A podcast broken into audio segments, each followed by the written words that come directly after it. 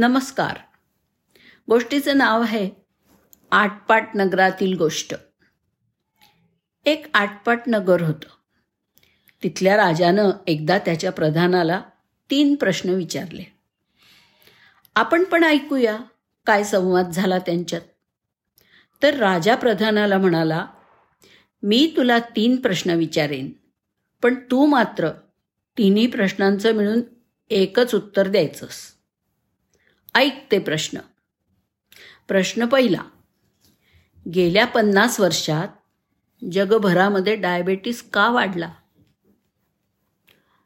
प्रश्न दुसरा. जगभरातल्या चिमण्यांची संख्या का कमी झाली? आणि माझा तिसरा प्रश्न ऐक. नोवाक जोकोविच जगातला नंबर एक टेनिस प्लेअर का बनला? आता या तिन्ही प्रश्नांचं एकच उत्तर दे. प्रधान म्हणाले वा वा महाराज काय प्रश्न विचारला आपण? अहो या तिन्ही प्रश्नांचं एकच उत्तर आहे. ते म्हणजे तृणधान्य किंवा मिलेट्स. बरोबर आहे ना महाराज? राजा म्हणाला अरे वा अगदी बरोबर. पण तुला लगेच उत्तर कसं काय सुचतं रे? आता मग या तिन्ही प्रश्नांचं उत्तर तृणधान्य हेच कसं काय? ते तूच समजावून सांग. प्रधानजी म्हणाले काही हरकत नाही महाराज. तशा या तिन्ही गोष्टी अगदीच वेगवेगळ्या वाटत आहेत. आता डायबेटीस का वाढला? तर गेल्या पन्नास साठ वर्षात लोकांचं भात आणि गहू खाण्याचं प्रमाण खूपच वाढलंय. ज्वारी बाजरीसारखी तृणधान्य खायची लोकांनी बंदच केलंय. त्यात पुन्हा हे गहू तांदूळ आता संकरित बियाणांपासून पिकवतात. आणि पॉलिश तर इतकं करतात की अजिबात कोंडा शिल्लक ठेवत नाहीत. असं धान्य खाल्लं की त्यातली साखर लगेच रक्तात उतरते. आणि मग काय होतं? डायबेटीस. राजा म्हणाला बरं बरं. मग त्या चिमण्या कुठे उडून गेल्या? प्रधान उत्तरला त्याचं असं आहे महाराज बाजरी नाचणी राळे यासारखी तृणधान्य हे चिमण्यांचं अगदी आवडतं खाद्य आहे. पण आता शेतामध्ये सगळीकडे गहू आणि तांदूळ पिकतोय. शेतात तृणधान्य नाही तर बिचाऱ्या चिमण्या खाणार तरी काय? राजानं विचारलं आणि त्या तिसऱ्या प्रश्नाचं काय? आणि हो हा जोकोविच कोण? त्याचा काय डायबेटीस आणि चिमण्यांशी संबंध आहे का? त्यावर प्रधानजी म्हणाले धीरधरा महाराज सांगतो सांगतो. अहो नोवाक जोकोविच हा सर्बियाचा टेनिस प्लेयर आहे. आज तो जगामध्ये नंबर एक आहे. पण त्याच्या करिअरची सुरुवात एवढी चांगली नव्हती कारण त्याचा स्टॅमिना अगदी कमी होता. तो पटकन थकायचा. कधीकधी तर विनिंग पोझिशनमधून त्यांनी मॅचेस सोडून दिले आहेत. मग एके दिवशी त्याला एक डायटिशियन भेटला.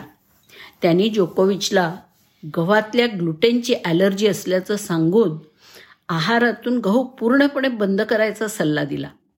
मग त्यांनी मिलेट म्हणजे तृणधान्य खायला सुरुवात केली. आणि काय आश्चर्य? जोकोविचचा थकवा जणू गायब झाला. आज त्याच्या नावावर जगातल्या सर्वाधिक तेवीस ग्रँडस्लॅम टायटल आहेत आणि तो जगातील नंबर एक प्लेयर आहे. ऐकलत ना? राजाच्या प्रश्नांना प्रधानजींनी काय उत्तरं दिली? आटपाट नगराची गोष्ट जरी काल्पनिक असली तरी त्यात विचारलेले प्रश्न आणि त्यांची उत्तरं वास्तवावरती आधारित आहेत हां. सध्या माणसाला आरोग्याच्या तक्रारी वाढताना दिसत आहेत लठ्ठपणा उच्च रक्तदाब हृदयविकार मधुमेह प्रतिकारशक्ती कमी असणं पचनसंस्थेचे आजार अनुवंशिक नसलेले कर्करोग अशा आजारांचं प्रमाण वाढतं आहे. मात्र या सगळ्या समस्यांवरती आपल्या भारतातील पारंपरिक तृणधान्य किंवा भरड धान्याच्या उपयोगाद्वारे उपाय शोधता येईल. मोठी तृणधान्य म्हणजे ज्वारी आणि बाजरी. आणि छोटी तृणधान्य म्हणजे नाचणी भगर राळ कोद्रो सावा वरी छोटा सावा. छोट्या तृणधान्यांना विविध भागामध्ये नागली मोर भादली कांगणी असे वेगवेगळ्या नावाने ओळखलं जातं. पूर्वी ज्वारी बाजरी नाचणी ही पिकं खळ्यामध्ये मळणं ह्या प्रक्रियेने तयार केली जात असत. पण छोट्या तृणधान्यांचं वरचं आवरण खूप टणक असल्यामुळे ती धान्य भरडावी किंवा कांडावी लागत असत. आणि म्हणून यांना भरड धान्य असं म्हटलं जातं. काळाच्या ओघात शेतात हे पीक कमी घेतलं जायला लागलं. कारण भरडणं आणि काढणं ह्या प्रक्रिया अगदी किचकट असल्यामुळे माणसांच्या आहारातनं अशी ही मूल्यवान तृणधान्य नाहीशी झाली. भरडधान्यात मोठ्या प्रमाणात पोषक द्रव्य आणि तंतू असतात. यावरून या धान्यांचं महत्त्व लक्षात येतं. आहार तंतू हे वजन नियंत्रित करतं पोट साफ ठेवतं पित्ताशयात खडे होऊ देत नाही कोलेस्ट्रॉल कमी करतं. या सगळ्यासाठी ते उपयुक्त आहे. हे तंतू इन्शुलिनचा प्रतिसाद वाढवण्याचं कार्य पण करतात. त्यामुळे साखर नियंत्रित राहत असल्यामुळं या धान्यांना जगभरामध्ये मागणी वाढते आहे. लहान मुली मुलांपासून ते अगदी गरोदर महिला स्तनदा माता यांच्यामध्ये लोहाची कमतरता भासते. लहान मुलांच्या मेंदूच्या वाढीसाठी पण लोह आहारात असणं जरुरीचं असतं. भरड धान्यांमध्ये मुबलक प्रमाणात ते असतं. शिवाय त्यात भरपूर कॅल्शियमसुद्धा असतं. भारताच्या प्रयत्नांनी हे वर्ष आंतरराष्ट्रीय भरडधान्य वर्ष म्हणूनही साजरं केलं जात आहे संयुक्त राष्ट्रसंघ अर्थात युनायटेड नेशन्सनी वीसशे तेवीस हे वर्ष जागतिक भरड धान्य वर्ष म्हणजे इंटरनॅशनल इयर ऑफ मिलेट्स म्हणून घोषित केलेलं आहे. यामागे तृणधान्यांचं महत्त्व जगभर पोचावं हा उद्देश आहे.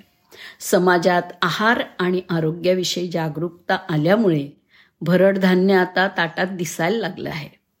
चला तर मग आपणही या निमित्तानं आणि आपल्या आरोग्यासाठी सुद्धा आपल्या आहारात तृणधान्य आणि भरड धान्यांचा समावेश करूया.